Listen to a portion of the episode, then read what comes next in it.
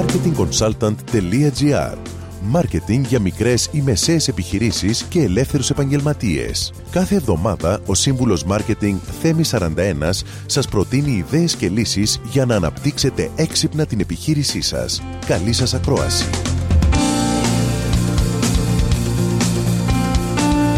Γεια σας. Το ξεκίνημα ενός νέου startup με μικρό κεφάλαιο δεν είναι εύκολη υπόθεση. Ειδικά η πρώτη χρονιά είναι πάντα εξαντλητική.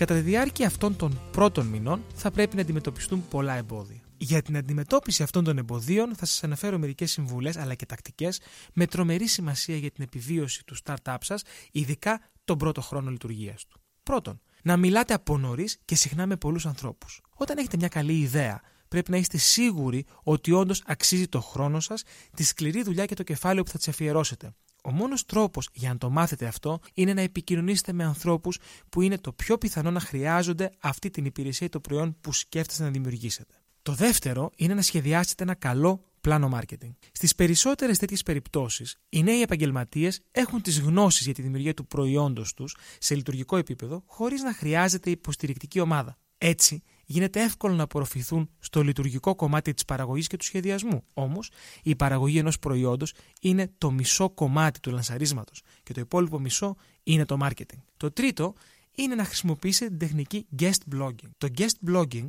σε άλλες ιστοσελίδες έχει γίνει μια πολύ δημοφιλής τεχνική για τη δημιουργία ανάπτυξης στο πρώτο στάδιο ενός startup. Και φυσικά υπάρχει ο σωστός τρόπος εκτέλεσης αυτής της τακτικής και ο λανθασμένος. Το πραγματικό όφελος όμως του guest blogging είναι να δημοσιεύσετε το περιεχόμενό σας σε μια άλλη σελίδα σαν επισκέπτης. Και έτσι η ευκαιρία είναι να αποκτήσετε νέες σχέσεις με ένα νέο κοινό. Αυτή λοιπόν είναι η ευκαιρία σας να επιδείξετε τις γνώσεις σας και να παρέχετε καλύτερες και πολυτιμότερες πληροφορίες σε μια νέα ομάδα ανθρώπων για το προϊόν ή την υπηρεσία που έχετε δημιουργήσει. Με αυτό, σας δίνω ραντεβού την επόμενη εβδομάδα με νέες ιδέες και προτάσεις marketing. Καλή εβδομάδα.